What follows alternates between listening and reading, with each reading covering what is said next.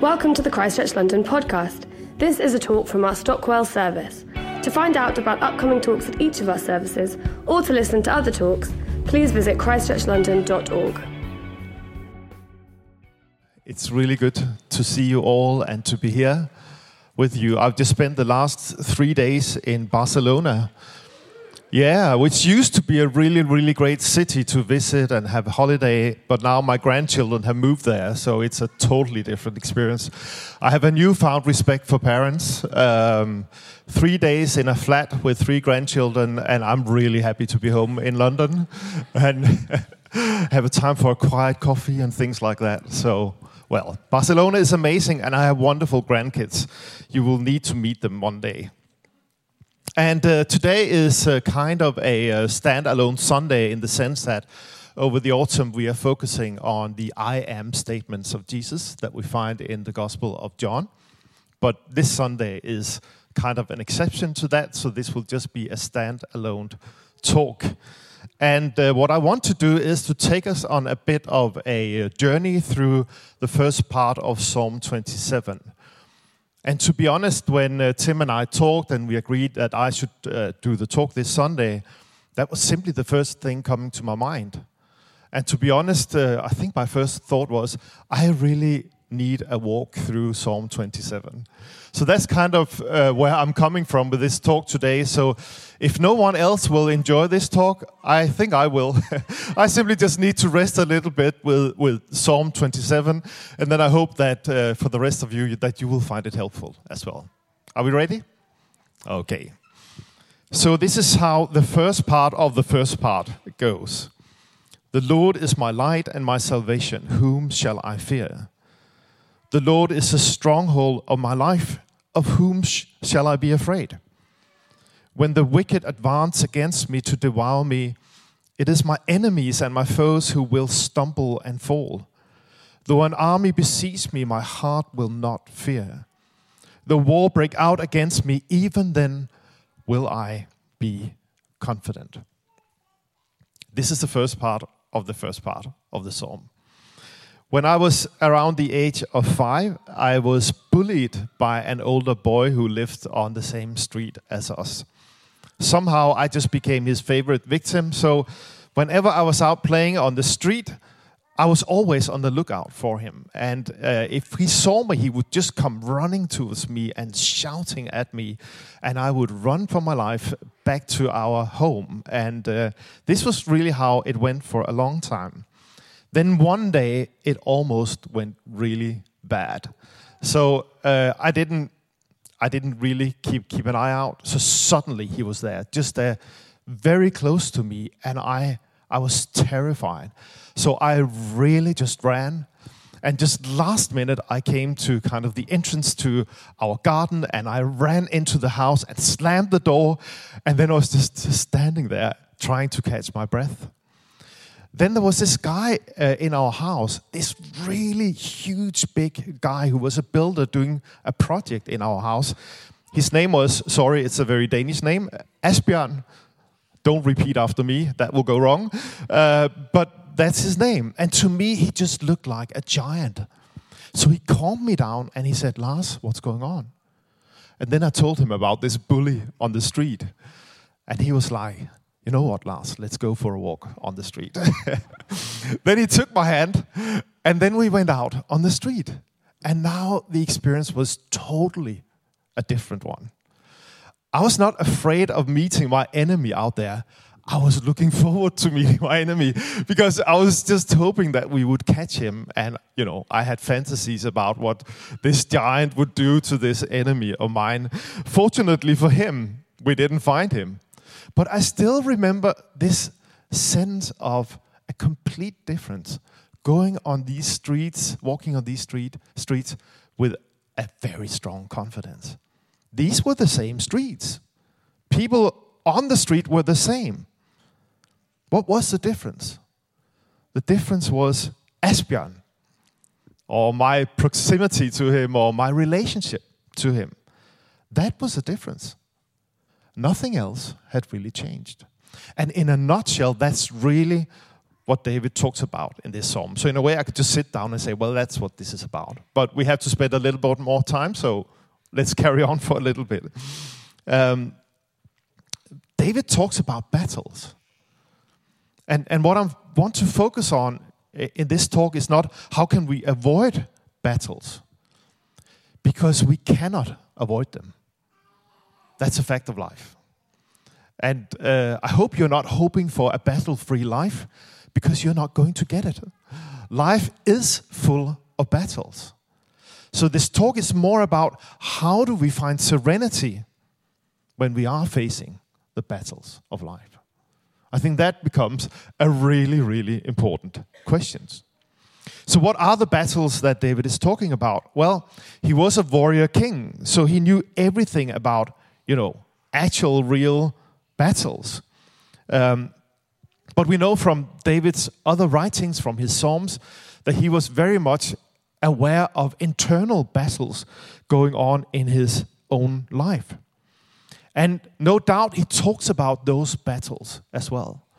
And then he talks about three levels of intensity that we can experience when we are facing these battles of life. And the first kind of level he talks about is uh, expressed like this. He says, When the wicked advance against me to devour me. This is fear connected to something that we can see coming towards us in, horizon, in the horizon. So, this is very much in the fabric of the nature of fear itself. And in many ways, we living in this part of the world and many other parts of the world as well, we live a life surrounded by this kind of fear. In the news, there is this constant stream of predictions of crises that are already here and crises that are on the way. Just to name a few of them, not to kind of put us all in depression this morning. But, anyways, we have the fuel crisis, we have the food crisis, we have the supply crisis, we have the job vacancy crisis, and we have the unemployment crisis. It just kind of, the narrative changes, but it's always a crisis, isn't it? And if it's, it's not there, it's on the way. That simply seems to be how the media works. We are surrounded by this kind of news all the time, and it does affect us for some of us, what we are facing in the horizon, what we are seeing advancing against us, is a very real thing. It's actually there. It's a concrete enemy of our joy and fullness of life, and it's on its way. We can see it coming. For other of us, it's a fear of what might happen. And often we are formed to quite a significant extent by what we have seen and heard and what has happened to people close to us. When I was preparing this, I, I thought about a strange thing that had been kind of part of my life. When I was very new to this church leader stuff, uh, which started way too early in my life, um, had no clue what, what what I was about and what I was doing. But, anyways, there was this role model of mine, and I was leaning kind of quite a bit towards him. He had been the teacher at, at my Bible school, he was an amazing guy and an amazing uh, national leader in, in Denmark. Um, yeah, I could say a lot about him. I won't, but he was just this huge role, role model of mine. Then I was at a conference with him, the last one uh, where he spoke and I could hear there's something different here. He talked about the importance of, of Sabbath, about having the right balance in life. He even said a sentence like, I want to see my grandchildren grow up. And I was like stunned. You know, he was normally this guy who would talk about faith for amazing projects, and, and he was that kind of, of guy. So it was just a very strange, different tune that we was we were listening to. He was actually sick at that point, but he didn't know. And then just a few months after, suddenly he was just, he died. He was away. And there was a shock going through my life and through the life of many people in Denmark back then. It was like, oh, how could this happen? And, and ever since then, this age, he was 49 when, the, when this happened. I was, I, it became kind of a, how can you say that? A marker in my life without thinking about it, I almost counted the years to the age of 49. And just a few weeks ago, I realized that I had this thought going through my mind. Now I am 55. I'm six years older than when he passed away. Isn't that odd? And of course, this is not something that we do consciously, but most of us, consciously or not consciously, we have things like that going on in our lives with people we know, people who have been close to us, stories of other people, narratives, even just stories that we may have been reading one time that made a huge impression of us. All of that is layered in and it kind of forms part of our inner narrative. And that becomes things that we see in the horizon coming towards us. Now, what does David say about these exterior and interior enemies advancing against us? That's the good news. He says, they will stumble and fall. I love this way of putting it.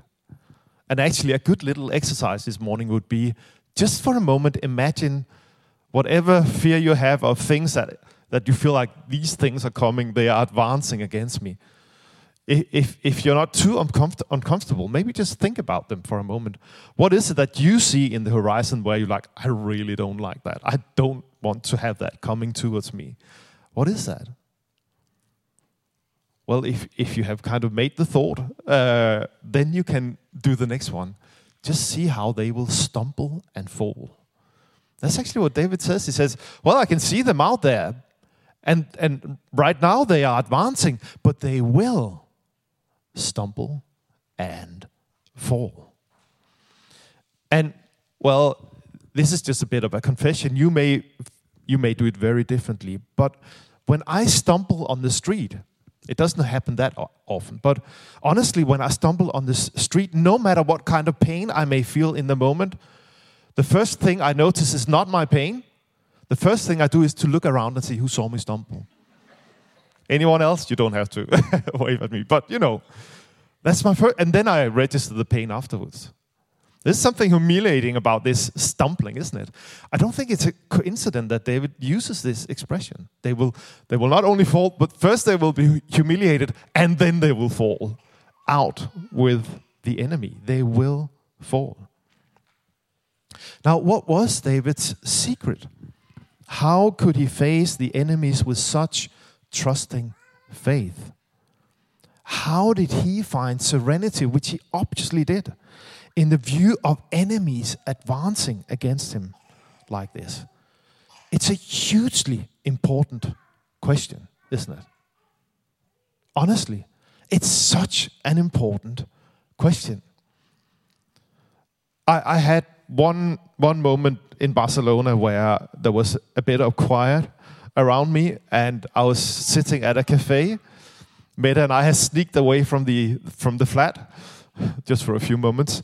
And uh, I was just observing these people passing by, tourists and locals.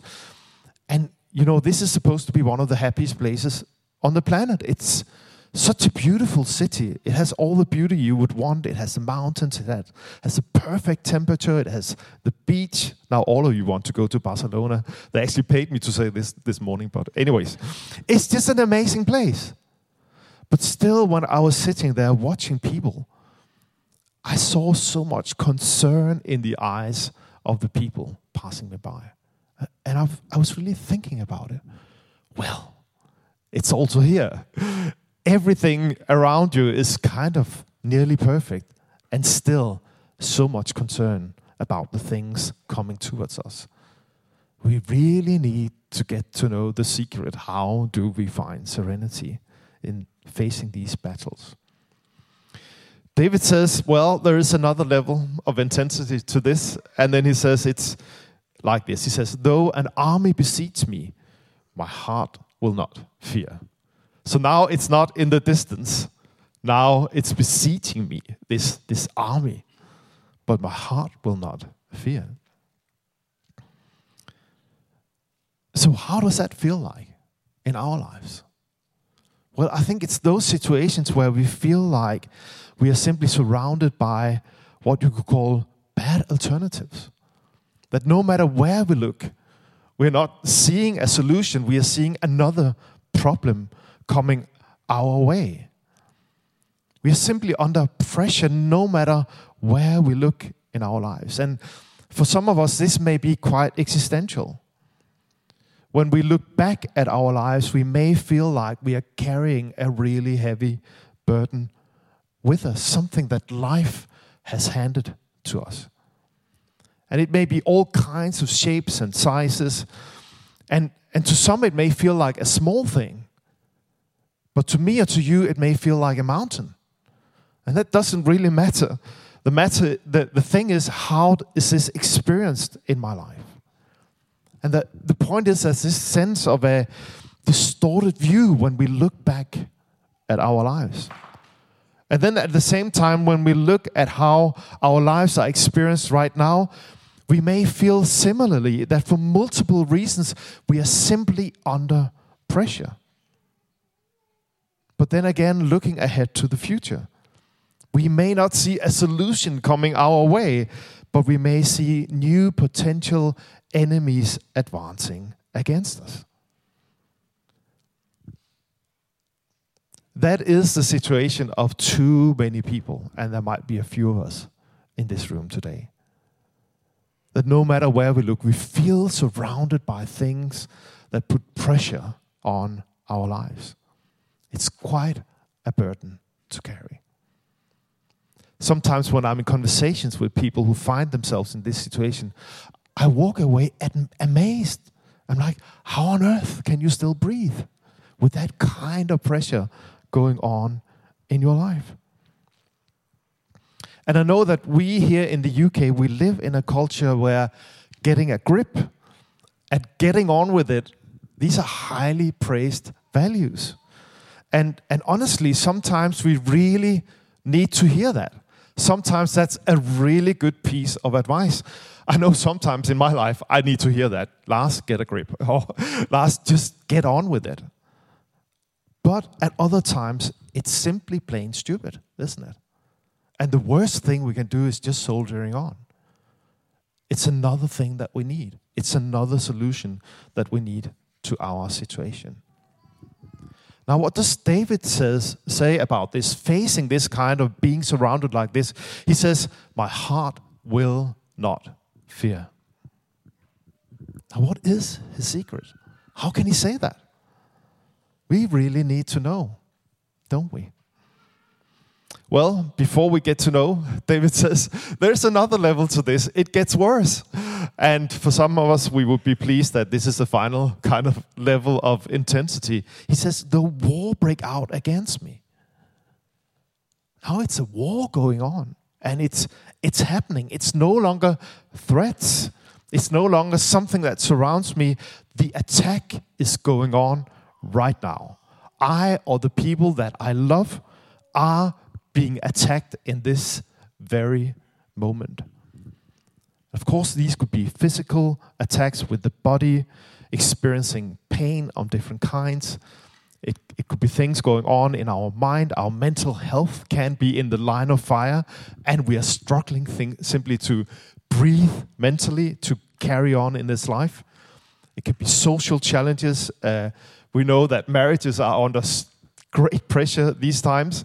We know that friendships can be really under pressure and can break down, and other kinds of community breakdowns are happening. Financially, some of us are struggling. We are looking for a way, or we can see something advancing against us. We are under attack. And spiritually, when we go through faith crisis, which does happen. I think everyone in this room can talk about faith crisis. I know I can. I know the situations where I feel like what I know up here, all my theoretical answers, well, that's one thing, but what I see out there, it just challenges me. And how do I align these things? Those kind of faith crises. Sometimes it leads to a breakdown in our relationship with God, so we simply give up. We give up on praying, we give up on reading. We may still kind of be in the community because we need the community, so we do, but we give up on really trying when it comes to our relationship with God because somehow it doesn't really work for us. And it's hard to talk about because when that happens, we sometimes fear that we are the only ones.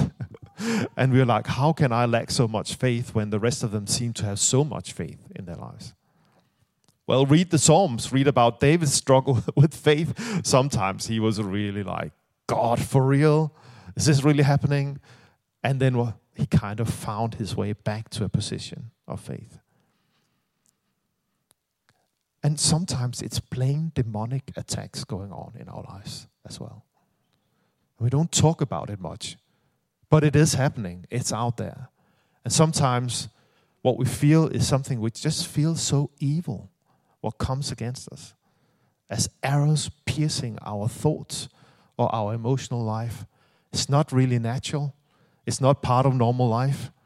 It's something beyond that, simply a spiritual attack on our lives. That's tough when we are in times like these, when we are, under direct spiritual attack. And even though it's difficult for us talking about living in such a physical world, we kind of know it anyways. We know it's out there. So we probably sometimes do need to talk a little bit about it and help one another to go through that as well. There are ways to go through that. There are ways of finding victory in the midst of that. What does David say about this? He says, Though war break out against me, even then will I be confident. So it can go to this level, but still, I'm confident. So, what was the secret? Well, let's read on. Some of you are saying, finally. we are through the depression part. Let's get to the solution part. Good. Let's read. One thing I ask from the Lord, this only do I seek, that I may dwell in the house of the Lord all the days of my life, to gaze on the beauty of the Lord and to seek him in his temple. For in the day of trouble he will keep me safe in his dwelling. He will hide me in the shelter of his sacred tent and set me high upon a rock. It's very poetic, I know, but this is David's secret. His secret is a tent, but not just any tent. So, reading this psalm, there's a good reason to believe that David is drawing from his actual experiences from the battlefield. So when he talks about a tent in this psalm, he's thinking about a specific tent. Uh, there was in, in the war camp, there was this tent that was bigger than any of the other. And that was the tent of the king. And it was placed right there in the middle of the war camp. That was where the king was situated. Uh, so it would always be very centered, so it would be equally protected on all sides. But there's a paradox with this tent. On the one hand, it's placed there in the center of it all. It's, it's guarded by the elite of the elite, and yet it was the most attacked place as well. It was the most secure place, and it was the most attacked place. Why? Because the enemy always went for the king. I know it's quite against our logic, isn't it? But if we are fundamentally, existentially asking for the most secure place living in this world, it's actually also the most attacked place. A lot could be said about that, but that will have to be another time. Now, this is the image David uses to kind of talk about this other tent that he enters, the tabernacle, which for Israel represented the place where the presence of God was dwelling. So basically, this warrior king, King David, with his own tent, with his army and his soldiers, he says this they are not my secret. I have them, I have all of that, but they're not my secret. That's not why I experience serenity in the midst of all this. They don't provide me sufficient protection from my enemies. In other words, nothing that power, connections, money, status can provide will supply me with what I need to find serenity in the battles of life. It is as simple as that. Those things are not my tent, says David. My tent is my community with the living God, a special kind of community. So, what was his secret? Well, his secret was that though he was a warrior king, the ruler over a great nation with vast resources at his disposal, he chose to become the little one. That was his secret. It is to become the little one. And in a way, it's almost embarrassing when you think about who it is saying it. But we hear David uses sentences like these, they will come up on the screen. I seek refuge in the shadow of your wings. I do not concern myself with great matters. I have stilled and quieted my soul. Like a weaned child with its mother, like a weaned child is the soul within me. Lots of sentences like these. Are they really coming from a warrior king? Yes but a warrior king who had intentionally chosen to be the little one. Charles Mackesy, um, who I know many of you would know, a wonderful artist, and I think he somehow became a bit of a prophetic voice to our nation when we were in the worst part of, of the pandemic. He expressed it in this way that I hope you can see on the screen. If you can't read it, it says, when have you been at your weakest? asked the boy. And then the horse replies, When I have dared to show my weakness. It's the same kind of spirituality, choosing to become the little one. Now, this was the spirituality that Jesus revealed in the Gospel of John. So, we have these sayings of Jesus. He says, I am the bread of life. I am the light of the world. I am the door. I am the good shepherd. I am the resurrection and life. I am the way, the truth, the life. I am the true vine. That all sounds really powerful, doesn't it? Quite amazing. And Jesus manifests all of these things. He proves them that he really was all of those things. And then, yet, he says this in John chapter 5. He says, very truly, I tell you, the Son can do nothing by himself. He can do only what he sees his Father doing. Because whatever the Father does, the Son also does. And then he says, By myself, I can do nothing. I judge only as I hear, and my judgment is just, for I seek not to please myself, but him who sent me. The exact same spirituality as we saw in the life of David and Mackesy and now Jesus. He chose to become the little one. He was the great one, but he chose to become the little one. Now, if you want one a one sentence prayer, which is kind of handy, isn't it, to have that, that leads us directly into this spirituality. You may want to use the first line of what is called the serenity prayer. And some of, you, some of you would know that fairly well.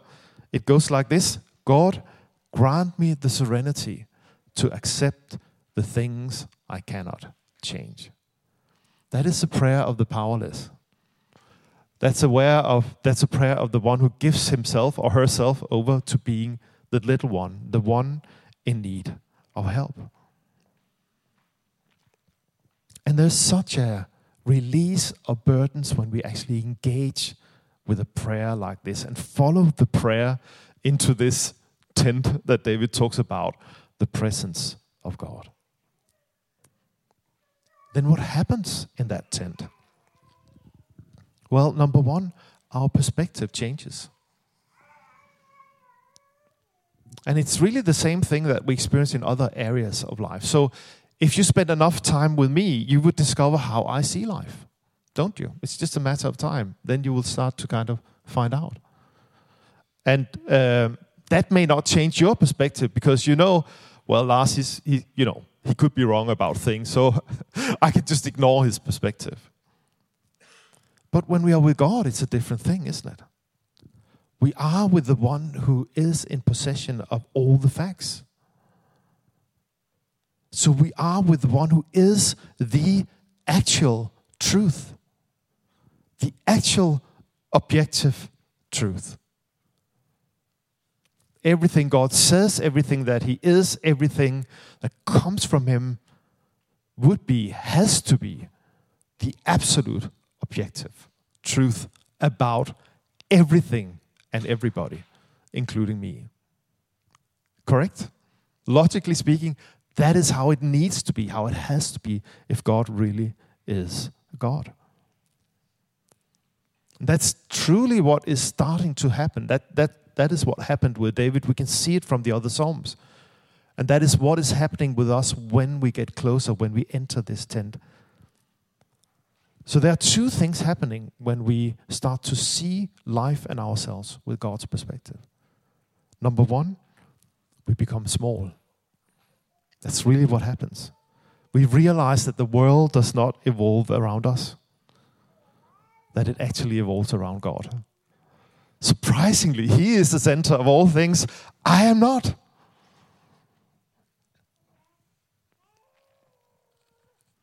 And of course, we know that. But emotionally and in our way of thinking and responding to God in this life, that is often where we get trapped. And I think we do, all of us. We don't want to, but it's just like it happens so easily to us and we get to kind of organize the world around ourselves. And we start to create life and we start to create God in our own image. And we start to play God in our own lives. And anyone who has tried that, I know I have, would know that it, we are so miserable at it. We are so bad at playing God in our own lives. Now, when we enter this tent, when we enter the presence of God, all of that is stripped off. And we find out that it's not a bad discovery, it's actually a joyful one. It's quite a relief. So it may be hard for us to surrender to it and start to think and respond and act differently. And we may need to help one another with this. But the realization that God is the center, I am not, is an amazing relief. I am off. I'm not God. You are off. You are not God. And it's time to take some time off. a lot of the worries that we carry with us, a lot of the fears that we carry with us, they are a direct result of us playing God in our own lives. And we are being released from that when we start seeing things in God's perspective. Finally, I need to conclude this talk. Uh, sorry, it's been dragging on a bit more than I expected to. But you need to get this final one uh, too. We don't only become small, we also become big. And this is the final story that I just need to kind of carry with me today. And some of you would have heard this story before. So, so one of my ways of, of kind of seeking this presence of God or entering his tent is to go on retreats, as, some of you would know. And these are silent retreats where I'm simply quiet, uh, typically for a week, and uh, offline, and simply spend my time praying, reading, walking, um, yeah, sleeping, and what else? What else? and, and typically, when I'm these kind of retreats, I come home with a notebook full of notes with lots of things that I feel like God has been speaking to me about. But this time, three years ago, all there was in my note after a week was a question that said, God, who, who are you? And then it was just blank pages. So, I, I, in a way, I enjoyed being there because, you know, uh, some good naps. It was very quiet, and I like I like reading the Bible and praying and and worshiping and, and good walks and all of that. But that, that was that was basically it. And it was a bit odd to just look at these blank pages. Uh, and, and then when I was just about to go for the airport, I had this, what I would call a prompting saying, go for a final walk. And I was all right, then I'll go for a final walk. so I went down towards the harbor and, and then um, then I had another prompting saying, you should go in that direction. It, it, was a direction that I haven't been going before. So I was unsure of the way. And I was a bit like, mm, you know, the airport, the plane, it was like, should I, shouldn't I? But I felt like, no, this seems like a prompting. So I will go. So I walked. And as I kind of, after I had walked for maybe five, ten minutes, I started to hear music. And I came down to some very old ruins there. And in the midst of those ruins, there was a, a banjo, was it mandolin orchestra? It was. So I'm not kidding you. I, there were 50 uh, men and women playing mandar- mandolin and guitar. It's a very odd combination. Uh, and and I had never heard a sound quite like that. And I didn't really know whether I liked it or not. It was just really odd, the sound when it was just the music playing. But I was standing there and just watching them, uh, wondering what's going on here. And then, then after a while, there was this very small uh, woman who entered the stage. And she took a microphone and then she started singing with the most beautiful voice.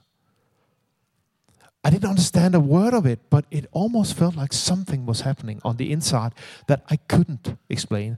So it felt like I was just drinking what was going on there. And I started to just close my eyes and drink, drink in what was happening. Then she stopped singing, uh, and I, I, was like, now I really need to go. you know, my plane is leaving. So, um, so I turned around, and then when I turned around, took the first step, and this happens to me very rarely, only on a few occasions in my life. It was like a voice speaking in my thoughts, saying, You ask me who I am. And then there was a pause, and then it came, I am the one singing love songs over you, and nothing more. And I just stood there. It, it must have looked funny for people around me. I was just like, I couldn't move and senses, I am in his presence. I'm, he's right here speaking to me. And part of me was totally overwhelmed by is that what he's saying? Is that how he wants to explain who he is? And honestly, there was another part saying, a whole week. And, and, and, this is it. It's like, you know, it's kind of the first thing you learn in, in kids' work God loves you. so it, it was just the oddest experience and the most amazing experience at the same time. So, what is it that God speaks to us? What is it that He says to us in this tent? Well, typically we seek, you know, the big answers to the big questions. But typically, it's these kind of things, He says. Why? Because that's where we find serenity to face these big battles. That's where we find serenity to relate to Him in the midst of all of the noise going on around us and sometimes within us as well. We need this kind of serenity. And therefore, we need to get close enough so we hear these words ourselves. Had you asked me before going on that retreat, Lars, do you believe God loves you? I said, Yes, of course I do. If I ask most of you, I, was, I assume you'd say, Yes, of course I do. But obviously, I really needed to hear it. And maybe you do too. Maybe we do too. Maybe we need to hear it quite often. For those of us who, who live in, in, in a partnership, we know we need to hear it from one another quite often. I think all of us know that. No matter what kind of life we, we need to hear that we are loved by our parents, by our friends. I can't tell my wife well, I told you when we got married that I loved you. it's like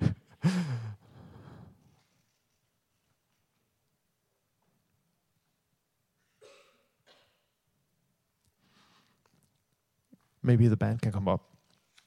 I will skip the last part of the talk. We'll have to do that another time. But anyways, I think could we just have a moment where we just allow the Holy Spirit to minister to us,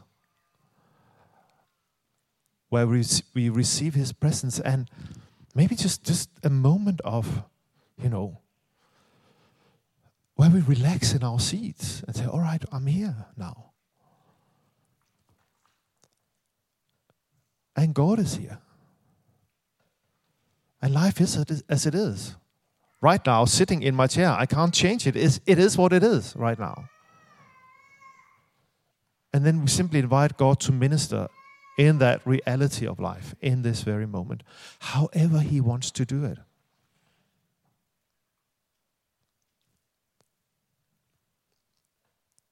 So I'll pray a prayer, and then uh, band will sing a song, uh, and uh, and then we will see just how the Holy Spirit will minister to us. But let's pray. Father, I thank you that you are with us in this moment. Thank you that we don't need to leave the realities of life to encounter you. But you meet with us in the midst of whatever is going on. And I thank you for this moment. Thank you for the grace of leaning back now and just be with you. I pray for that grace for everyone in this room who have this desire right now.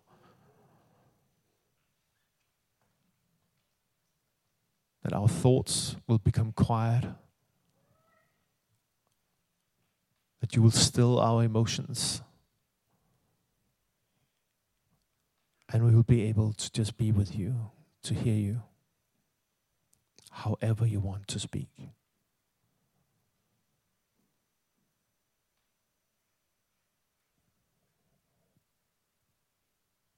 Father in heaven, I pray that you'll pour out your Spirit on us. Holy Spirit, I pray that you will come.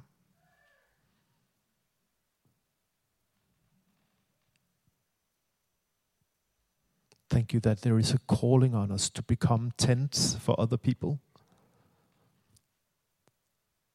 But before that calling, there is the invitation for us to enter the tent of the living God. Holy Spirit, I pray that you will help us do so this morning. In the name of Jesus Christ.